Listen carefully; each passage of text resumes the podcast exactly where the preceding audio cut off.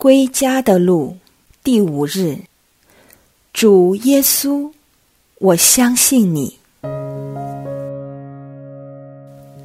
在过去几天的反省当中，我们更清楚天主对罪人的那份慈爱，以及无论我们的罪有多重，我们有多破碎，每个孩子在天父眼中都是那么重要及金贵，让我们窥探到天父对我们每个人的爱有多深。他最终的心愿，就是我们与他永远在一起。而我们的悔改，让我们踏上回归父家的旅程。我们生命中的经历，使我们很难理解天父的爱。很多时，我们会怀疑天父对每一个子女是否公平及公正。事实上，当我们目睹这个世界上所有不公平的事情时，我们的疑惑会更甚。作为一个人，我们试图理清周遭发生的一切是十分正常的。这世界正在发生的一切，和耶稣向我们展示有关天赋的爱之间。似乎存在着一个巨大的距离。的确，我们很难相信天赋的爱情本质上是如此无条件和公正的。除了这个世界上的不公允的事之外，我们更难明白的，就是即使我们在天主面前表现好一点。或勤力一点，都不能使天主爱我们多一点；而我们的失败或罪恶，也不能使天主爱我们少一点。天父对我们的爱是恒长的，亦不需要我们付出任何代价，是他白白的付出，我们。也该白白的接受。一个活生生的例子就是圣伯多禄。纵使伯多禄曾三次否认耶稣，出卖了主与他的友谊，天主依然一样爱他，更怜悯他。耶稣不但宽恕了伯多禄。恢复了他作为教会磐石的身份，任命他为第一任教宗，并把天国的钥匙交给他。难以置信吗？是的，但事实就是如此。在我们继续这四旬期旅程之际。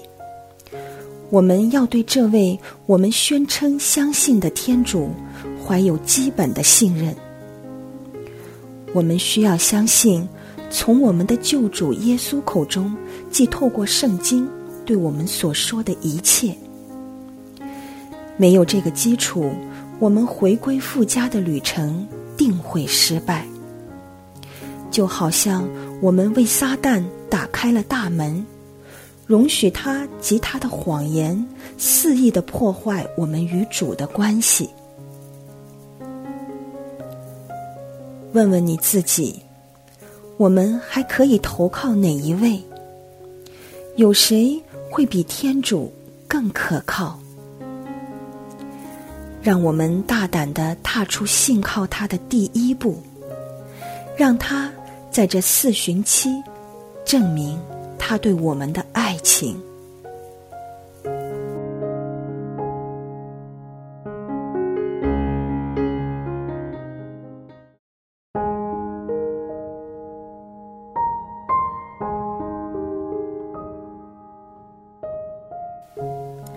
是幻想。耶稣问你：“你说我是谁？”你会怎样回应？如果你承认他是你的主，你是否从心底说出来？即使你相信每句由他口中说出，透过圣经跟我们说的话。